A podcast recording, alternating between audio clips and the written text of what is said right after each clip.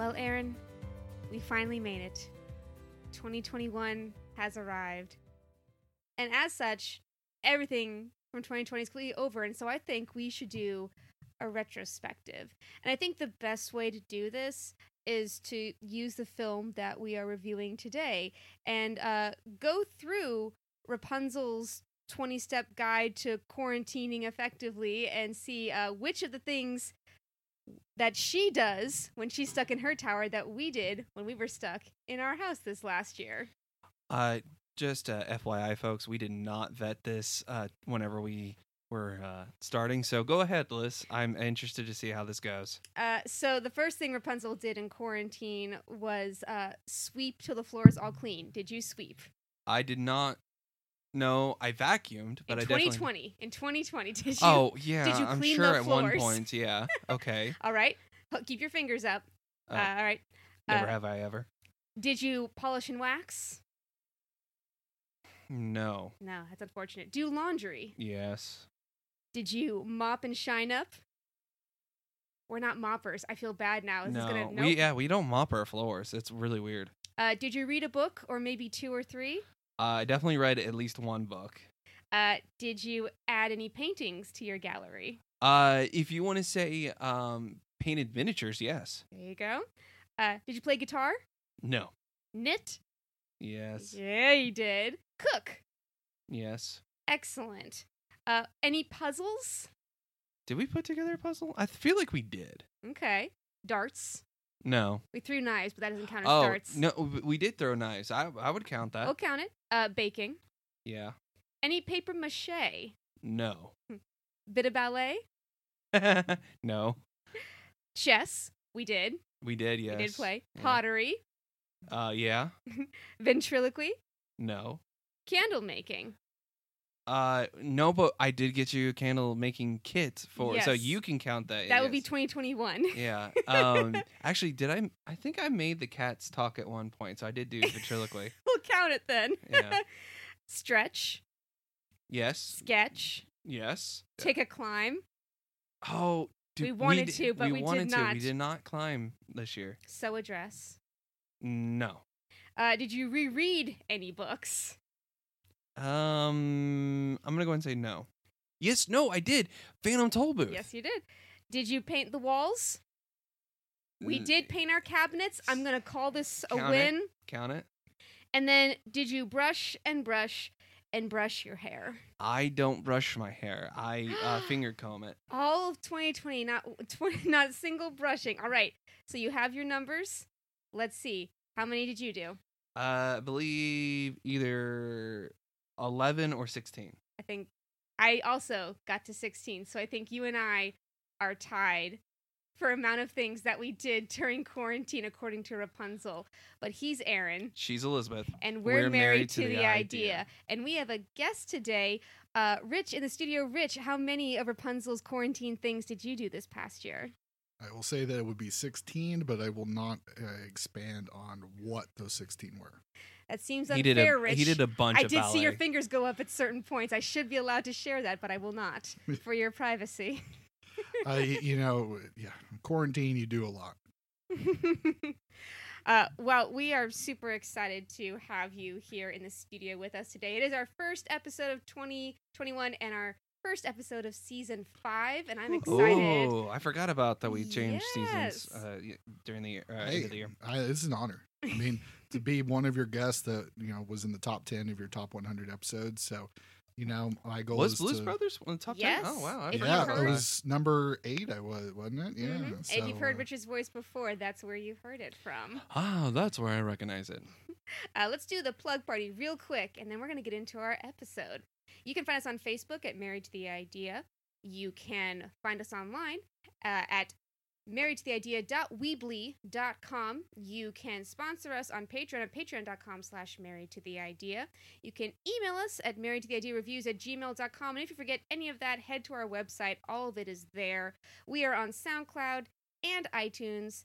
And if you haven't checked it out, uh, we do other shows within the Marriage to the Idea banner, like live Steven Universe episodes. Sometimes we just do choose your own adventure books. we've we've gotten loose as the year has rolled on. We just figured out that Steven Universe Future is on HBO Max. so that will be coming back to Facebook Live this year. somehow, some way.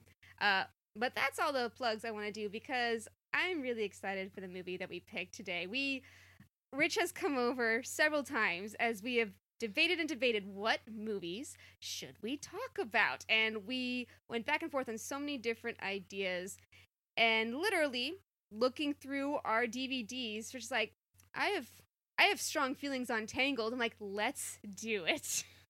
He said it. Uh, I think you said at one point, it's like I could talk for hours on Tangled.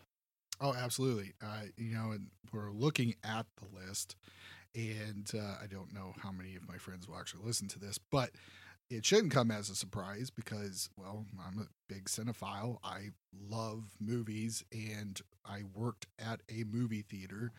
Um, and I remember being at the theater when this movie came out, and I found myself watching this movie quite a bit as just it being a solidly, amazingly well told animated film. It's really quite fantastic. I think the reason why it strikes so many people that way, like it does with you, Rich, is that it feels like a return to form. It feels like the classic Renaissance Disney film that we love told anew once again. Uh, not to say that Disney should stay in its lane, but I really do. Disney, stay in your lane. I think there's something incredibly special about the formula of Disney taking these dark and macabre fairy tales, absolutely meant to scare children's pants off before they went to bed, and to just Never leave home, children, Never- or the mother Gothel will get you. cackle, cackle, cackle. Uh, so I'm sure most of the people we, we don't often talk about movies that we just love because we're pretty basic bitches, and most movies we love are ones that everyone else loves. But like, we are hey, I love this thing. well, so duh, we all do. But do you love it for this reason? Yeah. Oh, So I'd love to use this time to talk about like what specifically we really do enjoy about this movie as a whole, and then get into some deep dive trivia because I saw both of you boys on your phone on IMDb during that film, and I was taking some notes as well, honestly. Uh, so uh, let's dive into it. Aaron, speak to me on your first. This is obviously not our first time watching Tangled, but uh, what do you enjoy so much about it? What do you remember the first time you watched it that you like really dug? I really dug the humor. Um, it's uh, when it is on. I mean, it's never really off, but when it's on, it's very quick paced. It reminded me a little bit of like a Looney Tunes cartoon with a fast, fast paced action and like the body contortions and everything like that. I remember Rapunzel just being the sweetest damn thing, and then um, I uh, I remember knowing that it was um, not Zach Braff, uh, Zachary Levi, who That's I a totally different movie. yeah, uh, yeah, that's Chicken Little. Um, I adored Zach Zachary Levi in Chuck. So seeing him grow from a kind of a awkward nerd to a very suave spy in that, this just feels like the natural progression to be like you know, uh, uh, something rogue, uh, puckish rogue or something like that. Um, I really and, and I remember liking the music. I know since then my appreciation for the music has grown um, exponentially because uh, at one point I worked at a place where I was doing kind of menial tasks and we weren't supposed to listen to music, but I snuck in a headphone. And of course, now it'd be super easy to put a headphone in uh, for the Bluetooth wireless ones. Uh, but Well, I this was back in the olden days when you had to like snake an entire cord down your shirt and hope that no one noticed your Walkman. and just like turn your head always whenever anybody walked by. Put a hand over your ear. Yeah, I, I wore things with uh, collars or like vests with collars so I could hide it a little bit more. um, and I would listen, uh, but I couldn't. I didn't have internet access uh, because uh, it was I was basically on a warehouse floor, and um, I didn't have many things to listen to on my phone or the things I really wanted to listen to, and I needed like whole albums of things. And I remember there was like a week straight where I just listened to this album and uh, you know learned all the lines and everything like that. So um, yeah, that's what I remember. What about you, Liz? For me, I think the thing that I enjoy most about it is this is one of the few Disney movies where both of the leads are developed and get character arcs. Often we kind of like, oh, Disney princesses, there's a backlash against that, and then a backlash against the backlash. Personally, I like the Disney princesses. I like that so much of my childhood is based on watching these women overcome adversity. But I will say that the princes tend to be super underdeveloped. Uh, so when I think about good Disney couples, I honestly think about Aladdin, Princess Jasmine, Belle and Beast, uh, Tiana and Naveen. Ones where they both have arcs and growth and character that they can work towards and build off of. Uh, that's why I like Tangled so much. I think is that it really is both of their stories and both of them just coming together in the most beautiful, believable sort of Disney romance. It's it's so genuine, and it, some of it just it, it brings me back. It, it gives me all the nostalgia feels, even though it's not an old movie. It makes me feel that way. And there's there's I hate to burst your all's bubble, but it's getting close. I mean, we're talking about ten years. That kind of like really sunk me when I saw that we are now at the ten year anniversary of this film. I guess in a couple Christ. months. So yeah, I know you want to sit there and hold on to your youth and say uh, not an old film, but we're we're starting to get to that point where even now new kids don't even know what this is. I still think it's 2007 at every turn. Like, that's when I stopped aging physically. Yeah. So, Liz got photos done for her job, and she looks and there's student, there's school photos. yeah. They look like they were taken when I was in school. You could put them up against her high school photos, and there's not much of Oh, a I, difference. I mean, I know this is a podcast, but yeah, I mean, I, I, I can second. I mean, she does not age. I mean, I've looked at my like work photos that are a year apart, and I feel like ten years of it has like I've just physically aged. So uh, embrace it because I can tell you it does not last long. That's what all the adults say. I'm gonna try. um, and uh, I had a point, and I completely forgot it. that doesn't often happen to you, Aaron. You always have something to say. Uh, yeah. Um, It's all right. Keep thinking on it. Yeah, Okay. yeah, Um, maybe we'll get to the point where how I like the film. yeah. That's. I was that what you were hoping going to to- ask, Aaron? yeah, I yeah. think it may have been it. So, Rich, what did you? How did you like the movie? So I, I come from it as a completely different side of the spectrum because you know I saw it while I worked at a theater. It wasn't a movie that I was looking forward to. You know, don't have kids. There's really no reason.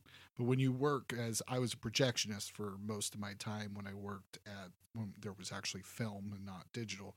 Um, I spent a lot of time upstairs. You know, starting films and seeing that aspect and you see a lot of different stuff and i remember watching tangled and sitting there thinking like i mean you you, you grow to appreciate good movies because you see everything you start to realize the differences between good average and not so good So, do you have a Disney nostalgia that Uh, really drives you back to them, even as an adult? you know because you were talking about how you know princes have a tendency to be underdeveloped and i'm like oh you mean like every voiceless character that existed in cinderella or beauty and the, or uh, sleeping beauty and stuff like that where you could literally pick one and put them in another and I it wouldn't have Aurora changed has 14 lines of dialogue or 14 minutes of screen time in that whole film. Yeah. Like there was a time, and Sleeping Beauty is gorgeous. The whole entire art style is fantastic, but you could tell that it was for that, not for so- story. That was not the reason we were here. but you were i mean you're spot on i grew up in the 80s and like you know my my family those disney at home those vhs big Mhm. like huge the big cassette clamshells. Right. I mean, I grew up like whether it was Fox and the Hound and like all the Cinderella, Sleeping or you know Sleeping Beauty, um, Snow White. I mean, that was my childhood, and then my first movies in theater were like Aladdin, Beauty and the Beast, um, and uh, I don't think I ever saw Little Mermaid, but I did watch. Uh, That uh, was a blank spot Lion in my King. repertoire too. Like I'm not going to lie, I that was one of the few Disney VHSs we did not own. I don't recall anything of watching that from my childhood. I remember watching it just because, like, you know, I grew up in a Disney household, so like, that was part of you know before Disney Plus. It was our Disney Plus of VHS sets because you know when you're an only child, you got to entertain somehow. So for me, I did grow up with Disney nostalgia, and then I feel like there was a large portion of time where there was stuff that came out that I had zero interest. And so this was kind of the first film. I remember Princess and the Frog, which came out before this. It was a good film. Mhm. I liked it, but it was like to me, it wasn't anything. I watched this film, and how we got started on this podcast was I said this is probably the best animated movie of the 2000s because of the quality of the story. Now, it's with a caveat. What is the caveat? Pixar's not involved in this. Yeah, we're not talking about Pixar films here. You can't talk about best animated No. films. it, it- Pixar's uh, repertoire has grown to the extent that it has to be considered on its own. You cannot. It's like considering uh, the Marvel movies and the Marvel TV shows two completely separate entities. They're made or- for different things. Pixar excels at talking about secret worlds and exposing their inner workings. And that's the cool part of Pixar. Pixar did not start off doing fairy tale princess stories and i think a big part of that is why brave did so terribly like they again did, should we all just stay in our wheelhouse should we never expand never grow just do what we which know is funny because I really like that movie. i know like But looking it back on it i really enjoyed it too It's very stale in the sense of you could tell it's like like all the movies they've done before, like Up and Toy Story and It's all the not in the things. same wheelhouse There wasn't anything that really pushed, but it has Billy Connolly in it, so to me, it's one of the best movies. and I love Billy Connolly, and his character is great in it. Uh, it, the problem is, is the characters are great and Brave, but the story is just it's weak. Mhm. Um, it, it tries, but it doesn't try enough. So, but going back to the movie at hand, um, you know, I figure we could gush for a little bit longer if we want.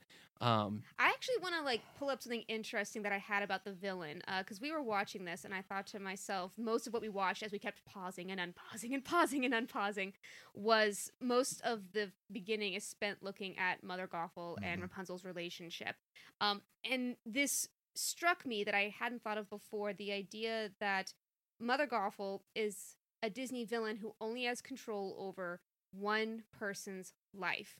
And the only other Disney villain I can think of that truly epitomizes that is another Disney villain that doesn't get included in the Disney villain pantheon. We talk about Scar and Hades and Maleficent, you know, the big bads. The one I'm thinking of is Lady Tremaine. oh, And the only villainous thing she does is have control over one person's life, Cinderella, and she just makes her life a living hell. yeah, but that look though. That to look, every- though, To everybody else, she's just a normal person. what everybody assumes. They don't assume that there's anything nefarious going on. She's Exactly. just as like, but yeah, it's her mission to make sure that Cinderella doesn't realize her path. Exactly. And it kind of speaks to me. I think that's why Mother Gothel is like a good villain. Perhaps not in the big, you know, Scar Hades sort of way, but I enjoy her because she seems a bit more real in that Lady Tremaine terrifying. Like, really, there aren't. this is the kind of evil person that someone could experience in their life. Someone who just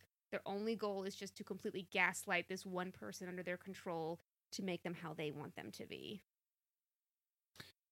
So would you consider Aaron Mother Gothel like one of the Disney villains? Oh fuck yeah. Um, Mother Gothel is such a unique, uh, excuse me, unique villain compared to the uh the rest of them. I wouldn't actually put it next to Lady Tremaine, though. I see the parallels you're trying to uh trying to draw. I would actually put her next to like in similarities and stuff like that. Um, uh, Frollo. Frollo is another one. One person's life. Yeah, one person's life. now he he- and Mother Gothel do so much more than just control and manipulate slightly here and there. Uh Frollo is actively evil for in the sake of the or in the name of the church or in the name of the law.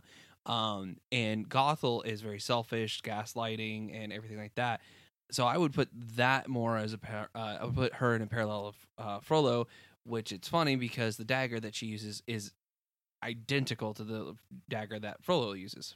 I love Which- that little piece of trivia. what uh, uh, which we haven't gotten to like all the trivia aspect but like that's the thing i appreciate about this movie is that it, it harkens to the past and it brings up a there's a lot of symbolism and like artifacts as you could say that were used in other movies that make its presence in this and so uh, to me it routine like routinely cements itself as part of that era of films that a lot of people grew up watching. Mhm. So, you know, it's just when you go and watch it, you know, 10, 20 times, you always spot something new, whether it's the Pinocchio uh, doll and uh, what, what, I always forget the name of the, the some duckling. Snuggly. Thank you, Snuggly. I always want to keep saying ugly duckling, but the Snuggly Yeah. duckling. I think that's the, the. I think it's both like oh snuggly duckling and then the ugly duckling. I think it's a, a twofer. But then you see the spin wheel from uh, Sleeping Beauty, or no, no, yeah, Yeah, it's you a had it Sleeping right. because it's Yeah. the, the- yeah, Yeah. And so, uh, but yeah, you see things, and I, like it. ju- Like when you're like that level of caring about something, you appreciate it because that means the artists and the storytellers thought enough of that individual to put stuff in the film for. the visual storytelling in this film is chef's kiss because there's so much that they do without words. We were talking about how the king and queen have no dialogue, and yet everything you need to know about them is plain in how they act and their faces. I have such emotion for these two characters.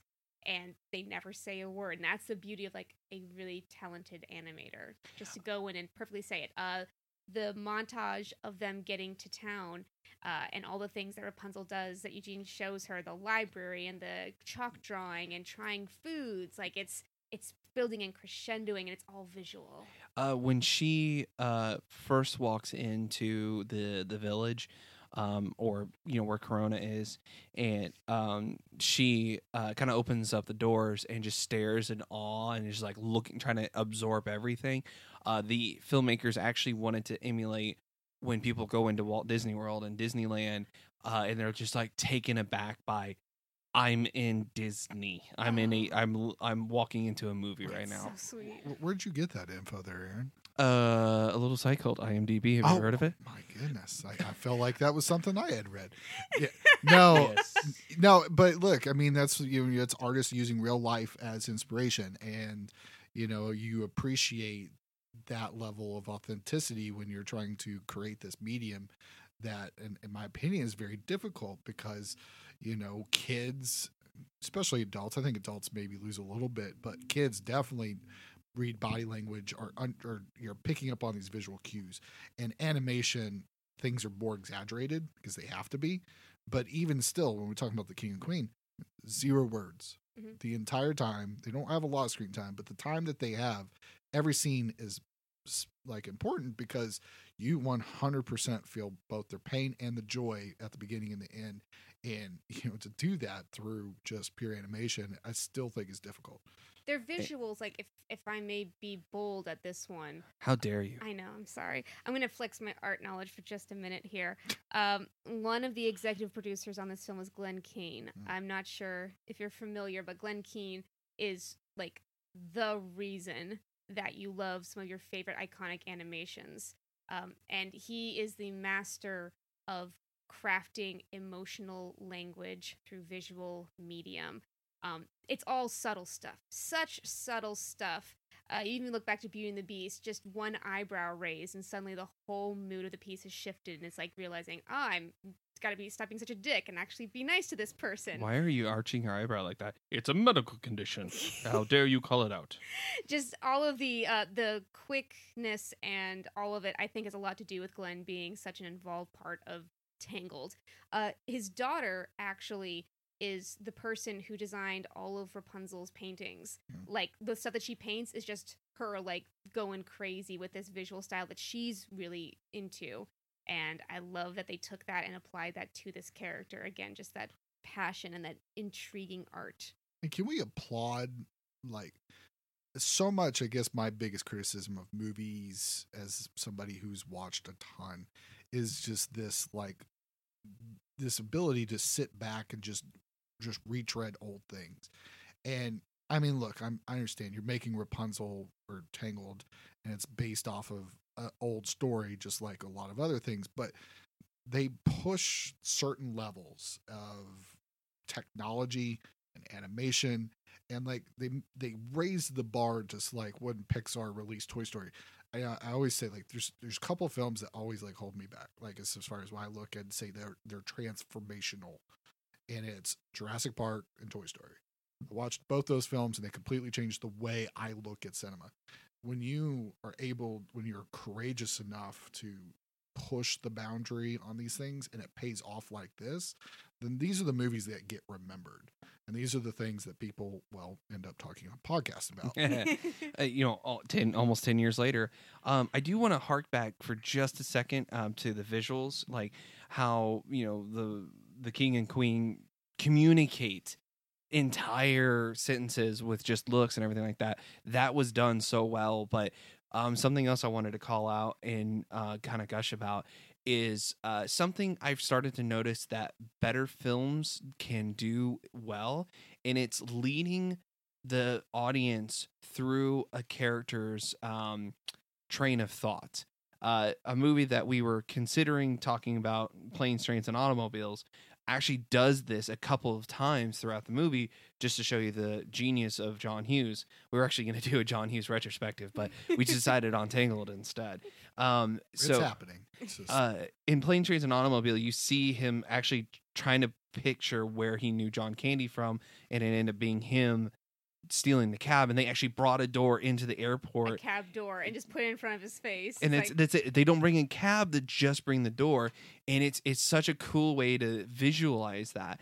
And then later on in the movie, he's thinking about his family that he's about to go actually be able to go see, and laughing and stuff like that, and then laughing with John Candy and how John Candy has been traveling with him and everything like that. And you just you get to see this uh, mental progression in a visual format. So Tangled does this as well when Rapunzel starts to realize who she actually is. And she, you literally, there's no words spoken in this like 30 second to two minute segment where she holds up the little patch and then she looks up at her ceiling, looks at the patch, kind of goes back and forth, sees the hidden symbols that she herself had put in there. Um, and then she realized that she could steal the Declaration of Independence. Oh, wait, this is a different movie um then she realizes that like she had seen it when she was a child and then she she doesn't even fully see the king and queen from her memory because she was super young but she remembers seeing them and then connects the dots when she was at the uh the fountain i think or you know where the lost princess uh memorial Mosaic, was yeah. mosaic thank you uh the mosaic was a fun little and then- callback to the mobile she has above her bed Mhm. has different symbols that she sees throughout her life, like a little chameleon and a duck and a flying angel cupid. And a horse and then a bluebird as Yeah. well. Um, and when she's staring at the mosaic while they're in town uh, there's a quick little like back and forth. Again another john hughes movie uh, ferris bueller's day off when cameron's staring at the uh, The the- painting. the, painting. And a, Sunday the- afternoon at La Grande Jatte. exactly. And you hear clarinet music playing during that time. You hear like two uh, two notes from the clarinet and then she turns around and there's a clarinet player behind her so i thought those were really fun but when you see this visual progression and there's no words spoken but you know you understand every ounce of what they're trying to say is amazing to be able to do that and you know not just randomly have a surprise villain of hans Thank you for not doing a surprise villain. Like, I get why people have been doing that with Disney and Pixar recently. Surprise villains, twist villains. It's like, ah, cool, you never saw it coming. But you also reduce the ability to create a really memorable villain in the style of the Disney Renaissance. Um, if I might compare Mother Gothel to Thanos for just a moment, because here's my hot take and of the goes all, episode. all, They all three of our listeners No, they no, no. both did go to dust. So They did dust, but mostly, uh, this is something that Aaron always picked up i on. I am inevitable she is. I know best. Uh, That was that was that was clever. beautiful. It was It- clever. It was very good. But the more we the more we acknowledge it, the bigger your head gets, and your headphones will fall off eventually. So, uh, Aaron notices this every time we watch the movie that when Mother Gothel hugs or embraces or refers to Rapunzel, it is always through her hair. She touches her hair, her head.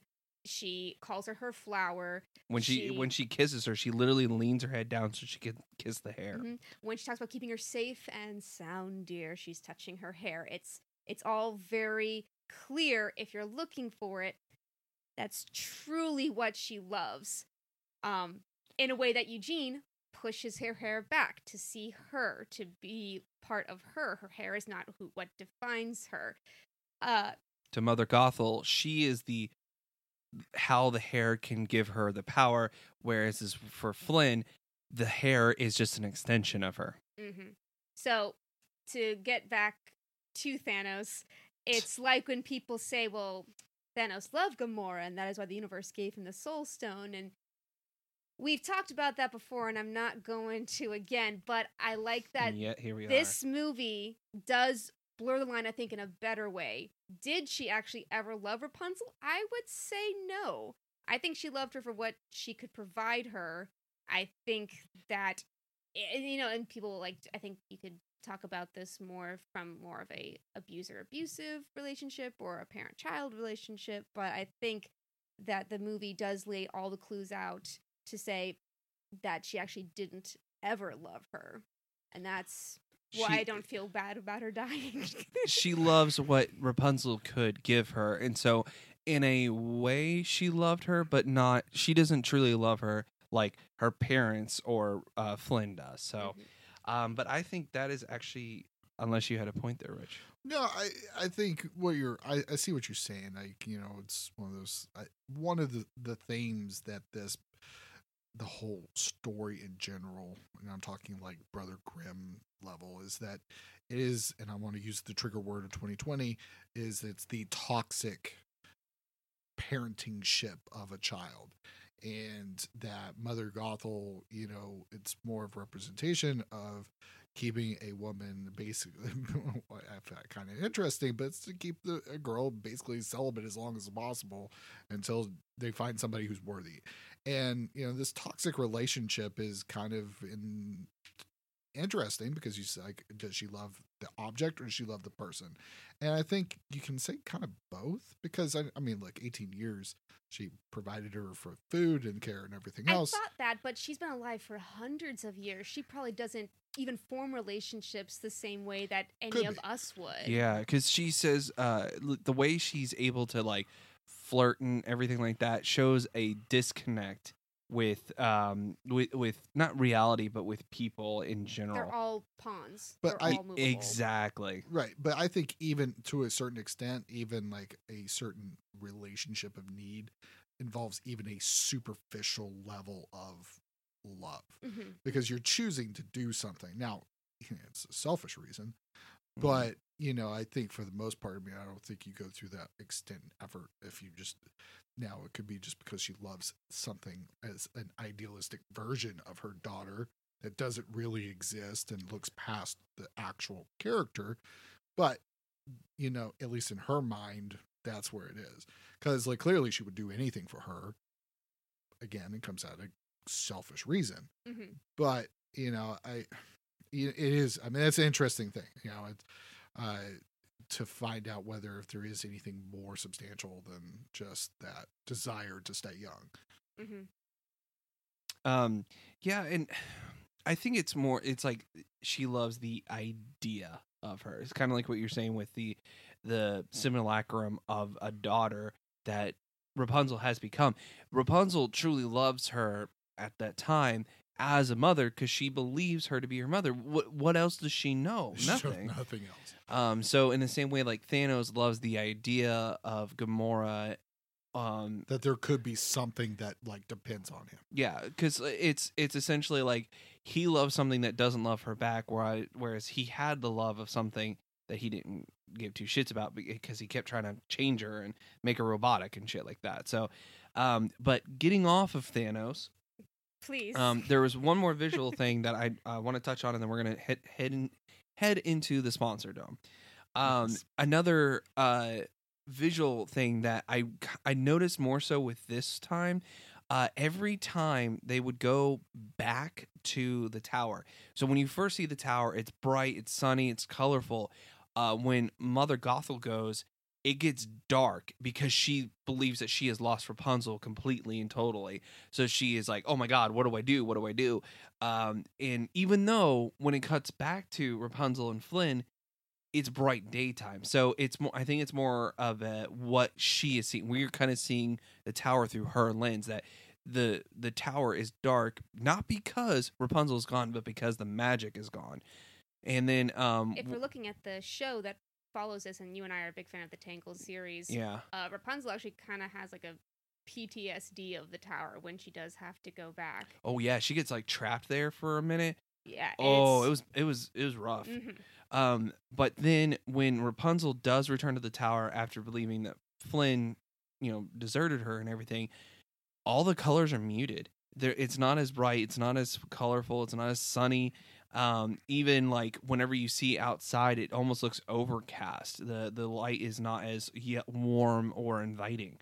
Um, so it's it's a very it's it's very subtle. And um, even when uh, the reprise of Mother Knows Best happens, uh, the exterior shots, or not exterior, but um, the exterior of their conversation The slow fog's rolling in because she's clouding her mind. Mhm. Ooh. Yeah. I like that, Aaron. I I I thought the exact same thing. I cannot cl- I cannot claim that. So um, but I think that's a perfect opportunity to take us into the sponsor dome. Two sponsors enter. One sponsor leaves. As always, our reigning champion is Audible.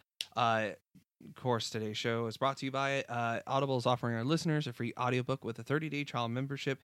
Just go to audibletrial.com slash married to the idea and browse the unmatched selection of audio programs to download a title free and start listening. It's that easy. Go to audibletrial.com slash married to the idea to get started today. Why Audible? Audible content includes an unmatched selection of audiobooks, original audio shows, news, comedy, and more from the leading audiobook publishers, broadcasters, and entertainers. Liz, what's our recommendation today? Well, I'm trying to keep going in 2021 as I did in 2020, one book a week. And the book that I read this week is called The Mermaid, the Witch, and the Sea. And it's by Maggie Tokuda-Hall. Uh, I also read The Prince and the Dressmaker, but that is a graphic novel and as such would not be appropriate to recommend for Audible. Um, I really like this story because the title makes you think it's about something else completely different. I showed this to a friend. He's like, I'm not interested in this. And then he read the interior. I'm like, oh, it's nothing like I thought it was. Uh, it opens with a uh, pirate ship disguising as a fancy ship to take fancy people off to their new destinations, but then they just end up in the middle of the journey, taking them all and selling them into slavery. And this pirate, uh, this girl who has to take on the identity of a man in order to gain respect and be allowed to remain on the ship. Uh, Which there there's actually two reported cases of women actually doing this, uh, to the point where they like try to bet each other because they believe they knew that the other one was a woman and trying to show that they were a better person at being a man, and then they discovered that they're both women. well, it turns out uh, she ends up sympathizing with and falling in love with uh, someone from the colonies, the people who have taken over all of these islands and sworn enemies, couldn't possibly find anything in common. Uh, uh, there are mermaids in it. Uh, they're real dope, and uh, the sea is like its own entity, like its own god. Kind of like Moana a little bit. Yeah, uh, the uh, there's so much cool stuff. It really smashes the patriarchy, which I do love, and I love that it ends. I will not say how it ends, but I do appreciate how it ends because sometimes stories like this can be like, and then they just accepted the society that they lived in and carried on. It's like when, like the new Mulan, where she just became a girl boss instead of overthrowing this entire antiquated system of government. You know, it's something like that. So, uh, if you like pirates, if you like sea stories, if you like magic, and if you like pina coladas and getting, caught, in the rain, I recommend The Mermaid, the Witch, and the Sea. Uh, it is available on Audible. It's only about nine hours and 34 minutes. Uh, rated pretty highly at four stars. Um, and uh, is narrated by Kate Rudd. So go and check out The Mermaid, The Witch, and The Sea. Uh, Rich, you actually have something for a contender this week, don't you? Don't you? Don't ya know? So Sorry. there's been this not well known series that I've watched. I don't think very many people have heard of it. Uh, It's called Cobra Kai. I know. I know at least uh, two Hensley boys that would completely disagree with you. Uh, yeah, and one of the Hensley boys who I know very well, a friend of mine, he is probably the probably I don't know fan club of the Karate Kid series. I don't So- know. The other Hensley boy actually has a signed picture from Billy Zabka. You want to know how I know that? Because I gave it to oh, him. Oh, oh, good. we got it from like a box or something like that. I'm like, hey, do you want this picture of Billy Zabka? He's like, yes. I, I would be curious to to know their conversations with each other because I guarantee you they'll try to outdo each other. But I, I, I, I was one of those. I didn't watch Cobra Kai all the way until the third season released. So I've seen season one, season two, season three all together, And for somebody who watched Karate Kid in the 80s and all that stuff, and to see it on um, the way that it's been presented, I think it's a fantastic series. I really do. I, I recommend it just about anybody who you know remembers that time period. Uh, you know, obviously all the originals, whether it's uh, Ralph Macchio, William Mhm. Zabka, Martin Kove, uh, who I swear as John Kreese is like truly the most cringeworthy villain you'll ever come across, and he still does it. Like, I mean, He's the one that plays the the He's- master. There is no weakness in my dojo yes, guy. he- okay, he's I'm the very first in the very first film. He's the one that like is basically the psychotic, and he's still like nothing has changed. And and I I mean, it's just like watching the original film. I think like he t- takes that in very good humor because not only does he do the commercials where he plays like the the, koala kai. yeah, the yeah the koala kai like what are you gonna do with your 15 minutes? I don't know. Train, do some yoga. Maybe ask Willem if he wants to go out for dinner or something like that. Like it just was like him. But the thing is, he does it with the same energy and tone as uh, the original uh, character. Or when he appeared in Tosh.0 as the character, and he's like, "You want to honk my?" Because at one at, at the end of the skit, uh, some kid defeats another kid or whatever, and he goes, "You want to honk my nose, don't you?" And Tosh or Daniel Tosh just kind of shakes or nods his head, and he goes, "Go ahead." And he and he does, and he, like he's like begrudgingly letting him do it, but I'm like, I feel like in real life he's just a super nice guy, so I like I kind of have to respect that that he he is taking it in good humor. One of the things that the reason why I recommend this is because we've talked about this off podcast. We literally have podcast sessions all the time, just never record any of these. But not everything ages well. And things that are rehashed doesn't mean that it's always going to be equally as good. And this series is done such a high standard that you can love the old series or you could not really know anything but still appreciate the content because the story's there it's very well developed the characters are very well developed. But also the thing that i've always been critical of when you have kids and teenagers is, is it relatable to that generation? And there's so many common themes that every kid deals with growing up which is acceptance wanting to be accepted not wanting to be bullied and all these things that we all d- uh, dealt with. And the show really kind of capitalizes and maybe hyper inflates some of these themes but it really adds to some relatability to these kids. And i think for general i mean i mean it's definitely not rated for young kids but for your teenager to you know adult i mean you're going to find enjoyment. And i i, I have to say i mean it's it's been probably one of the best series of any television i've watched in quite some time. There's so much TV out there, but I am always glad when I find time to start a new one because it means I'm not just wallowing in the office for the 18th time. I'm not. I'm not one of those Bob's people. Burgers for I, the 20th time. I- I, am absolutely one of those people. I do. I think we're just going to start doing it when we consider. Well, should we just watch that same episode for the fifth time? I'm going to just say no. We're not allowed to until we start the new thing that we actually wanted to get into and just Uh, keep chickening on. it's it's it's tough. I relate because like I can tell you I've seen Parks and Rec like seven times through before I will commit to watching something new. Yeah. And that's yeah, I have got to there's a lot of other good television out there that um I haven't capitalized on. So I guess you know, I have the time right now.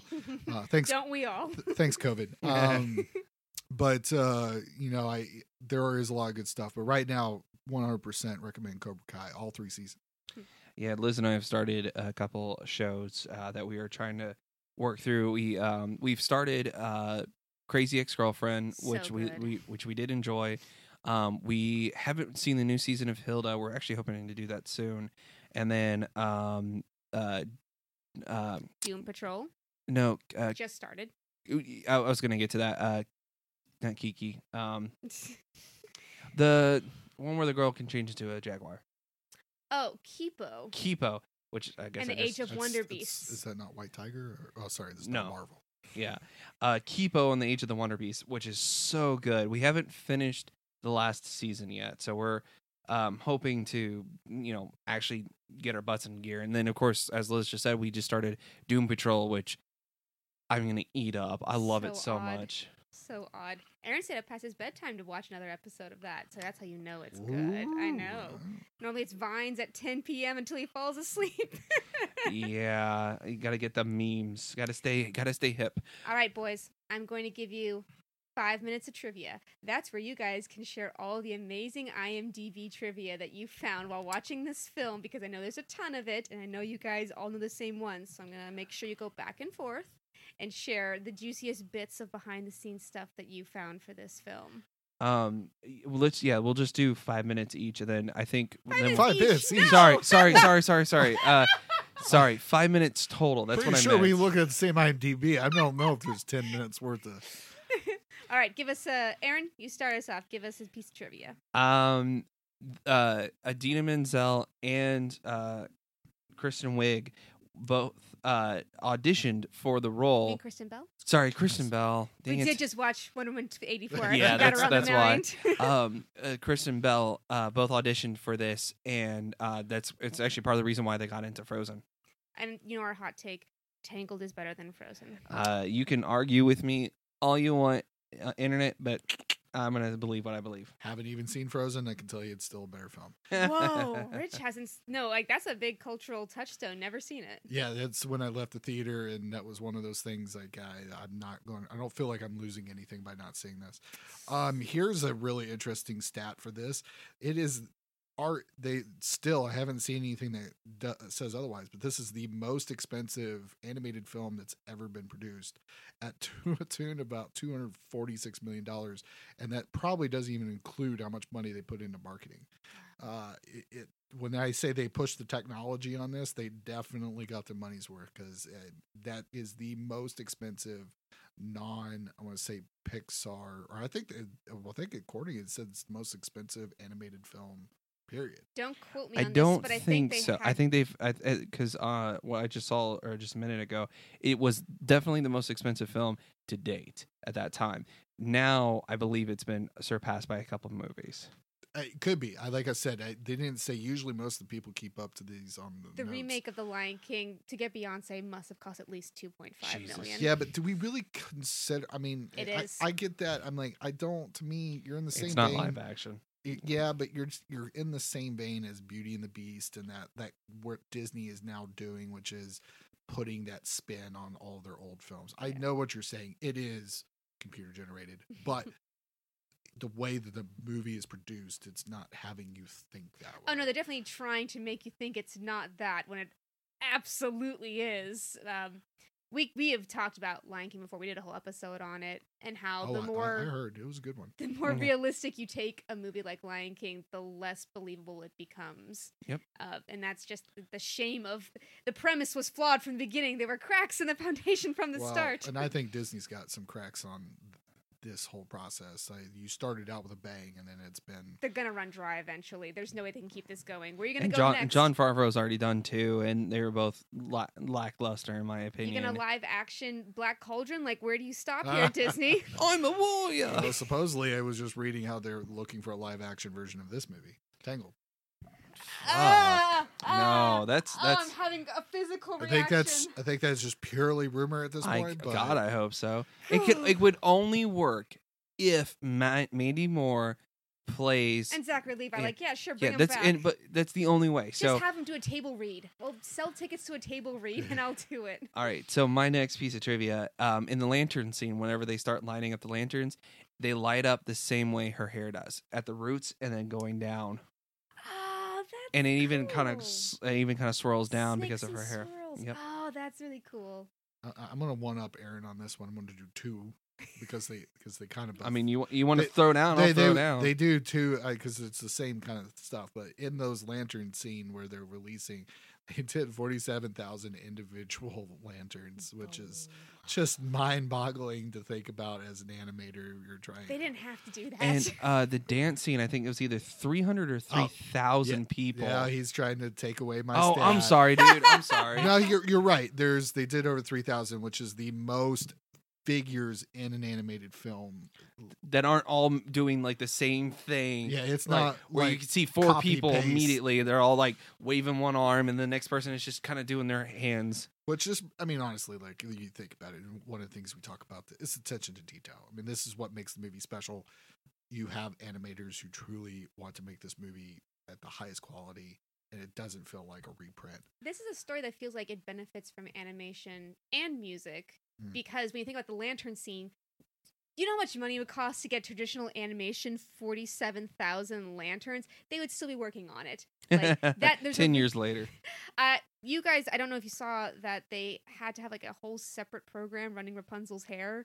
Oh because yeah. The technology just didn't exist before then to a s- animate hair that way. It's the same algorithm they use for clothes, like cloth. Yeah. because you actually see it whenever she's throwing her hair down. You actually see like how it how it lays down. It's very similar to clothing. So, all right, one last one, and I have one last one, and then uh, I think that will be it for the Uber trivia section.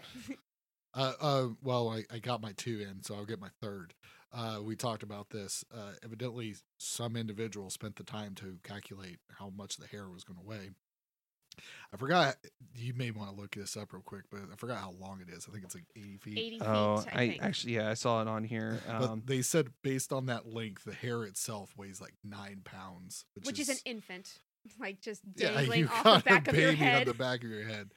now, in all fairness, if you actually think about it, most of her hair spends the time on the ground. So it's not like she's lug- really the only time in the movie is when it gets braided. So, but for the most part, most of the heft of is is actually supported by the ground. But Yeah, they don't say how long it is uh, in this piece of trivia. I'm sure they do later on, uh, but they do say it's approximate 9.2 pounds. So that's crazy. yeah, I can't. bel I like. I, I I've had long hair in you know years gone past. That will never happen again. Um, Talk about cricking your neck. oh yeah.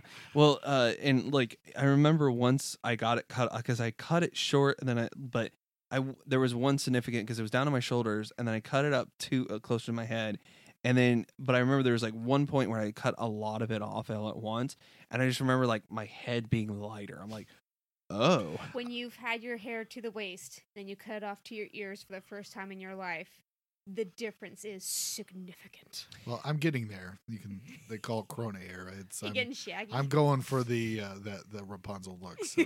yeah. it's all the rage. I don't know how like attractive it is with not much on top, but definitely in the back, I'm getting there. So uh, my last piece of trivia. Um, so in the tower, uh, Mother Gothel's bedroom actually has a door, whereas Rapunzel's only has curtains. So that means Rapunzel can never shut out Mother Gothel, whereas Gothel can have that choice.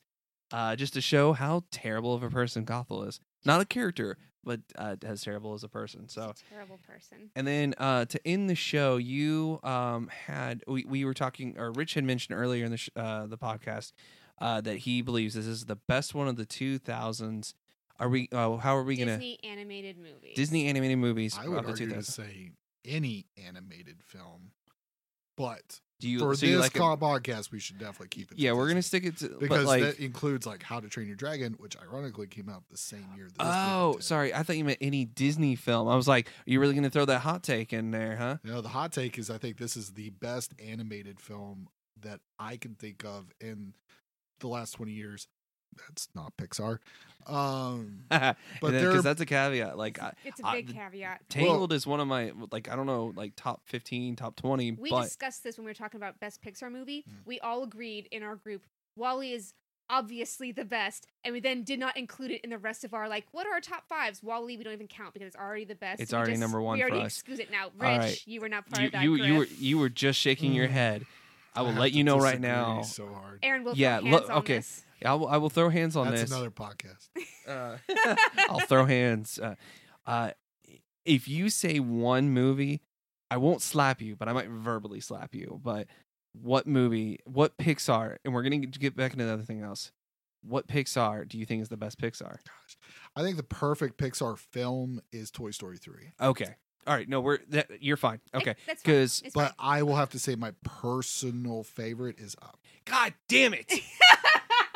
We And- we just that's- talked about this last that's night. for if Molly, if you're listening to this, that's a straight shout out Molly, to you. I disagree. Up is a fantastic 10 minute movie. Once you get past uh, Ellie passing away, it's not a solid movie. The story is weak. I, I think it- you have to be a dog person. I remember. I love dogs. Uh, I lo- yeah, yeah, I don't see a dog in this house. yeah, because when we went there, we didn't see any dogs. We found we found two cats. I remember. You don't see any children in have this house either. Do we hate them? I have pictures of me hugging a dog and laying with it on Christmas Day this uh, 2020. I know this is. I I know. Like, I love your dog this. too, and I've never met her. But I remember because this was when I was working both at the theater and at an animal hospital for which I worked 17 years at. I remember watching this movie and then going telling everybody at the animal hospital that like every single one of them would love this because it is so relatable if you especially in that profession or you know dogs very well because I just thought that was to me that was the highlight of the film. I mean obviously the relationships and everything else but like that aspect is what made the film my personal favorite. So Doug was the mm. thing that makes that Absolutely. movie And. I will watch every single one of those shorts or anything that they have with that character. But when we talk about perfect Pixar film, I mean, and the reason why I bring Toy Story 3 up is because Tangled did not get nominated for Best Animated. And when you look at the list, it was Toy Story 3, Which one? which one? How to Train Your Dragon. Oh, I think it was two. I think it was the sequel. Uh, it's the first. that's the first Nah, one. I'm gonna call you on that one. call me on that I was one. in college, Aaron, when How to Train Your Dragon came out because you 'Cause got I me was- a pirated version on my laptop, and I I, was ran working- that thing all the time. and of course, yeah, I, I've already made this clear. I was working at the theater because I remember when it I- came out. I because believe I remember the theater seeing guy, a. Aaron. I, I can remember. I can remember seeing a thing about how it uh, made the it was after third Iron highest. Oh no, that's where I. That's where I'm mistaken because uh, third highest grossing animated feature of tw 2010 after Toy Story 3 and Shrek Forever After. That's where I got mistaken. Yeah, Oh. that's right. And we kind of choose to not remember that one. But Um. Man. The I- third Shrek It- is it goes- forgettable. yeah. Choose the best. mm, One, Agreed. then Two. four. Yeah. Two. One. Four. Three. first one just makes me sad because it should have been Chris Farley. But Yeah. but Anyways. we yeah we, this, this is a Get- problem. Our conversations we end up on one road We, and we can never roads stick later. To a topic. So. Um. But yes, non Pixar best animated film of That's tough running because How to Train Your Dragon is one of my favorite animated movies. And I actually, uh, and Rich is correct. Uh, they it didn't. It got nominated for best original song, right. uh, but it did not get uh, nominated for best animated picture. And actually, people were kind of upset about it because a anime animated feature out of uh, France got nominated, but uh, Tangled did not. And I was looking at it. It's called The Illusionist.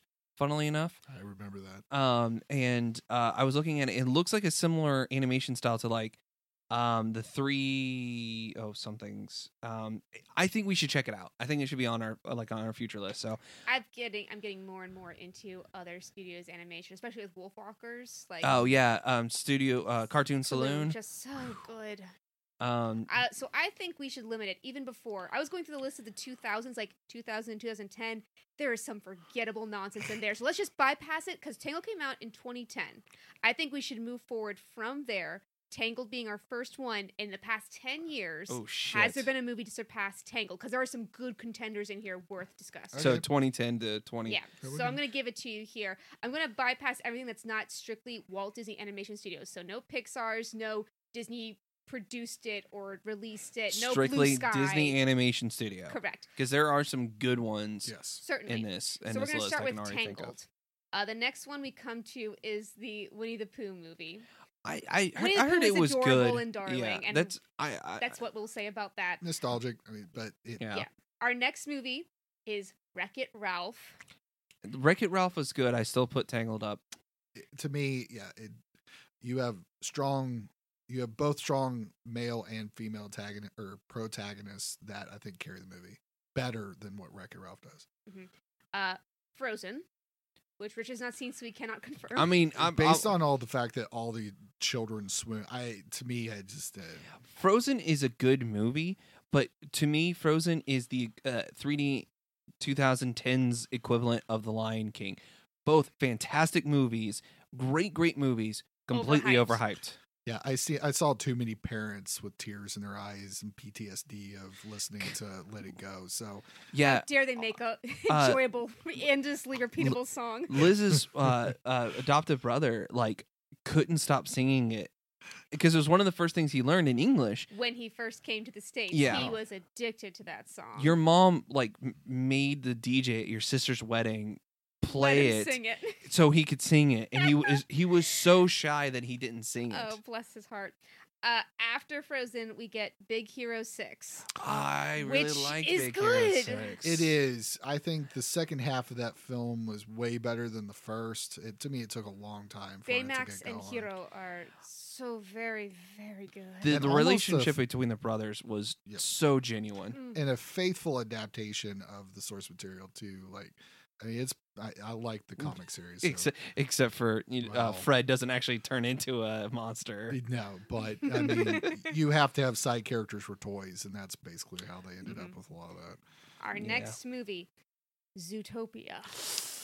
Oh my Oh, gosh, that's a- guys! There's a lot of good movies in the 2010s, but is I'm Zootopia is Tangled better than Zootopia? I think the female protagonist in Zootopia is better than Tangled, but, But the male to is me, the overall story and how like the pace of it, to me, Zootopia kind of started getting boggled down when they were doing the investigation stuff. I see it. That to me, that's what helped drives the story. Like helps I establish the understand there, there's a necessary evil sometimes, but to me, I felt like this movie Tangled at a better pace, and uh, to me, it was just, I don't know. I, I would put. I, I'm going to agree with you, Rich, but on one specific or one key point, um, the relationship between uh Nick and Judy. Judy, thank you. Nick and Judy is genuine, is believable. The relationship between Flynn and Rapunzel is just that much better. It's it's so neck and neck, and they just get that one that, hundredth of a second earnest, better. naive character against the cynical, world-weary character. It's I've chosen good- to trust you. a horrible decision. Uh, I think we are getting into the point where these are all good movies, but if Uh, any of these movies has like a bad part, because I don't think Tangled has a bad part. No. It all fits. There's no slack. There's no like this is lacking sort of scene. And for Zootopia, the villain is the most lacking part. of Yeah, the surprise film. villain. The Yeah. story is, Gosh, and the the message is great, but Yeah. the villain is. Mm.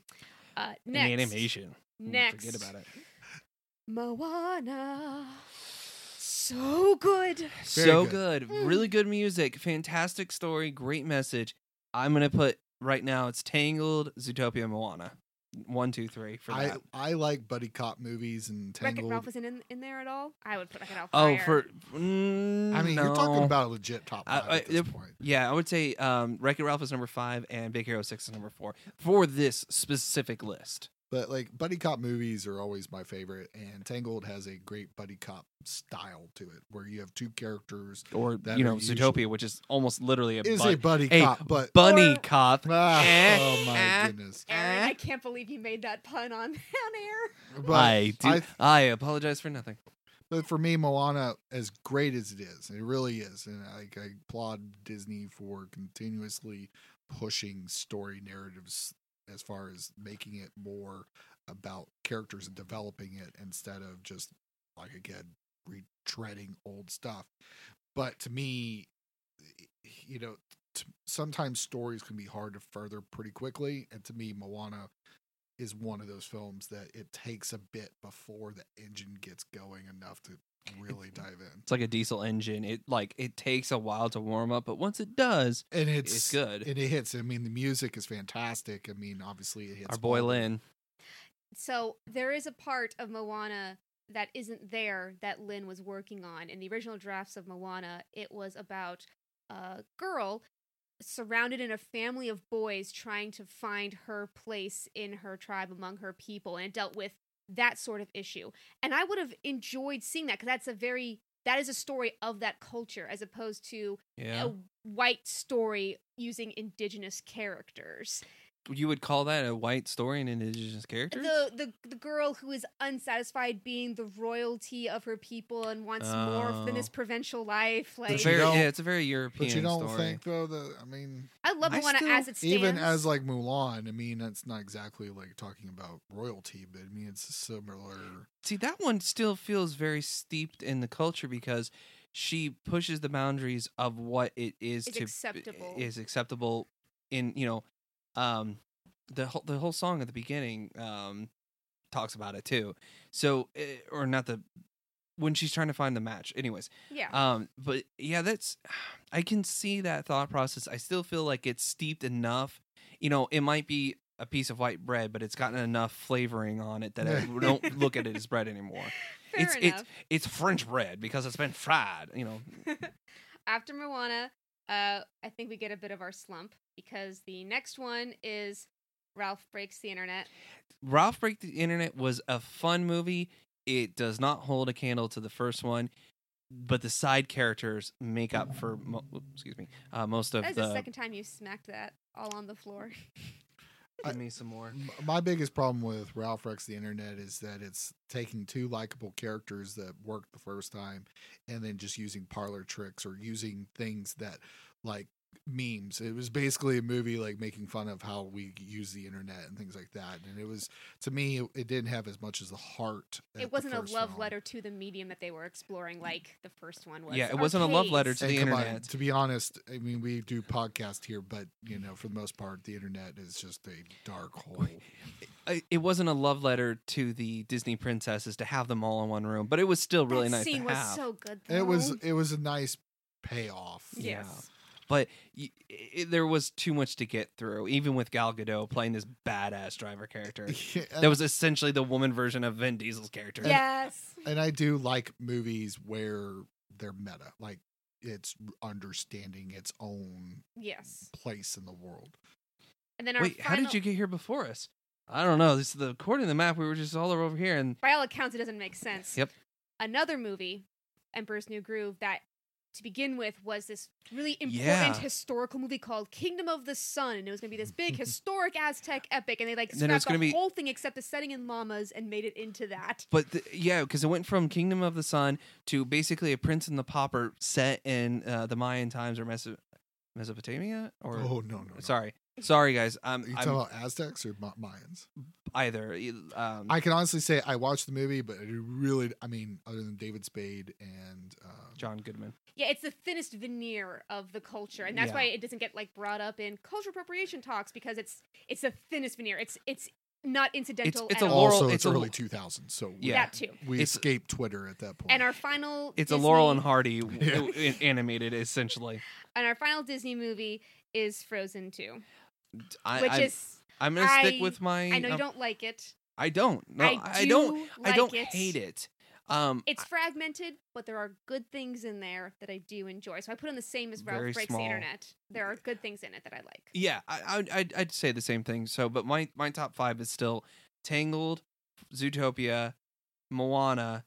Mm, no, Tangled, uh, Zootopia, uh, Big Hero Six, Moana, and then um, uh, Wreck It Ralph. Tangled, Zootopia, Moana, Wreck It Ralph, and oh,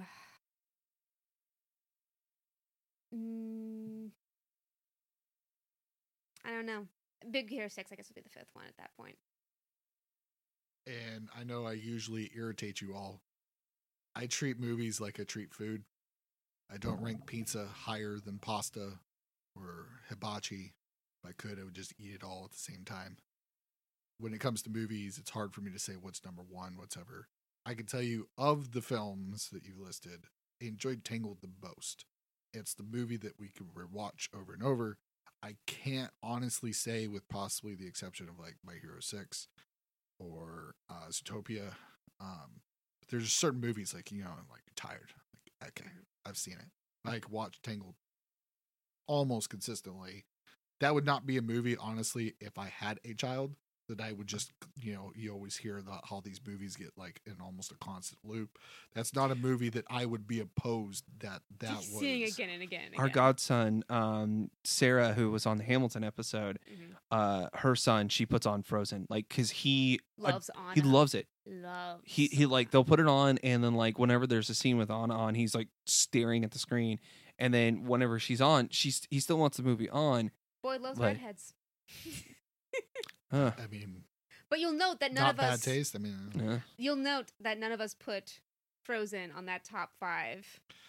I I think because like I know we've talked about this before in the sense of there are movies you watch as a child that you look back on very fondly and then you watch it as an adult and it does not have the same replay value. Chicken Little is becoming that for I me. think for a lot of these kids that watch Frozen that enjoyed, they they will watch this movie again and they will wonder where that same level was. level was. Where when you watch a film, obviously as an adult, you look at it through a different lens. So there are movies that will hold a little bit better, and I think that's why you know we're sitting here talking about Tangled because I think it's objectionably as a child or an adult you can watch that film and still feel good about it.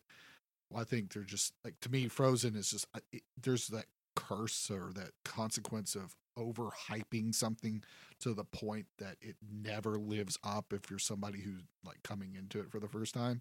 So to me, I think that's just kind of where Frozen sits. You know, it's the same way when you somebody who like watched Star Wars like for the first time and they're like, "Oh, you gotta watch this," and then that same person doesn't see it the same way you do. You're like, Yeah, because even the prequel trilogy is getting a kind of a begrudging respect now. You know, we used to just shit all over it, like, "Ugh, Jar Jar sucks." "Well, that's I have the of high ground. last trilogy." But Well, I disagree with that, but because I I didn't I I have a certain amount of enjoyment for the sequel trilogy, but uh, beyond that, I think I I do believe you have a good point there, Rich, because I believe that in the annals of time, Frozen will be respected for not only presenting you know a different way of looking at love and uh, presenting very good characters.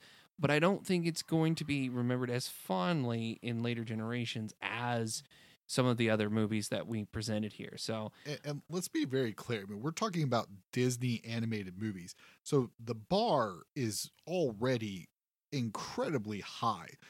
We're not talking about other animated films that I know I have watched through the process of working at a movie theater that honestly are just cash grabs for parent or to get from parents. Yeah, I think it's really fair at this point to say that animation is not a genre. It's just a filmmaking device. And there are animated movies that are specifically made to target to very little children, Yes. which are not Care meant to have in- enjoyment for adults. That's not what they're there for. But then there are movies like Disney films, I'd say most DreamWorks films, Pixar films, that are meant to appeal to all and not talk down. and uh, I, I wouldn't say all Pixar films, but a majority of the Pixar films, and the Disney animation has grown uh, and matured in these last ten years um, because they were starting to do so back. I would say even with you know the Princess and the Frog because they were trying, they were learning, they were experimenting. I miss 2D animation so bad. Can I just say, like, I know Princess and the Frog didn't do well, but I think that's a fault of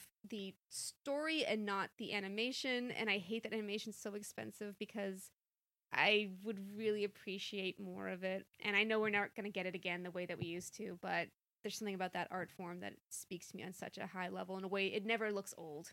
It never looks out of date to see a 2D animated film. and and even these 3D movies, like I was noticing a little bit, like with the skin textures of um, you know, Flynn and Rapunzel, like you can subtly see that she has uh, freckles on her nose, and I like that. It's a very subtle touch. Um, but like with their arms, and they looked a little clayish. But yeah. I think that was just because I remember back at the time I remember thinking the animation was really really good, and now that we've come to through Zootopia and um, Wreck It, uh, Ralph breaks the internet and stuff, where it still looks cartoony, but it has a little bit more definition. Or now with Soul, where you can actually see like pores. Rich, have you seen Soul? I have. It's a absolutely incredible installment. Um, I, it, this will always be my biggest thing. It deserved a theatrical release, Yep. and I understand the times, that, and you know where I sit on this. but you lose a lot watching a movie like that at home compared to watching it Yeah. at a theater. I would say like if Disney does do something where they go, "Hey, we are going to release this back into the theaters." Uh, once. 2021 or 2022 it'd be great if they said hey all the movies we released we're gonna like re-release them again in theaters one except they'll for make money Mulan. Except for Mulan. god I know, I know they would make money on that, but that movie was terrible. We, like Liz and I, like s- were with my folks, and we literally only watched the first, First 10, five, 10 minutes and and I and we both looked at each other like I I know I have problems with this movie already, but like I was looking over at Liz a couple times. I'm like, really? I and was and you did the cringing. same I know. thing we too. trying to and it's nice like, to your oh mom my gosh, they're, they're enjoying it Let, it wasn't my mom, it was my dad. It was the same thing with the live action Beauty and the Beast. At the end of it, there was something wrong, and I wanted to scream. And there was a small little girl dressed in her Belle outfit, and I said, "Take me out of this theater. I don't want to wreck her time. She clearly enjoyed. It. I think I this. drove you home and just let get you me rant, out of yeah. here right now." so um uh, i think we have our lists and uh we have an appreciation for rich for joining us a rich appreciation. a rich appreciation your face when we said that was Clearly, like you've never heard that. I am before. never coming back these people are insane. Is that your name or your financial status? Well, currently, it's definitely not my financial status. uh i mean i i would say like come come to me when you've got the aa ron but i think Yeah. that's still worse um so oh, no, you. I grew up when Macaulay Culkin released that movie, Richie Rich, Uh, and there so- is my a, deepest sympathies. there is a name that I will absolutely refuse to go by, and that is Richie. And uh, I have a very sweet, dear neighbor. Uh, if my mom is listening to this, she'll laugh. I have a very sweet, dear neighbor. She's insanely nice, love her to death, but she has only ever called me Richie. And I tolerate it for her only, but for everybody, I just uh, um, no. yeah Thanks, Macaulay. my uh my my father um when he was growing up was called Jimmy because his father's name is Jim too and um friend of the podcast John uh has someone in his life who's called Johnny that he does so he does not want to be called Johnny um as well and there was one exchange that I just so happened to witness and I will always forever love it uh where uh, my dad and John were talking and uh, he goes hey, thanks a lot, Johnny. And John knew knew the whole thing about Jimmy, and he goes, oh, yeah, you're welcome, Jimmy. And my dad stops and looks at him, and he goes, don't call me Jimmy. And John goes, don't call me Johnny. And that was the end of it, and it was just so glorious. And they both just kind of like had a little bit more respect for each other. It was really cool. um, and then uh, a buddy of ours, uh, Steven, who's been on here, uh, his last name.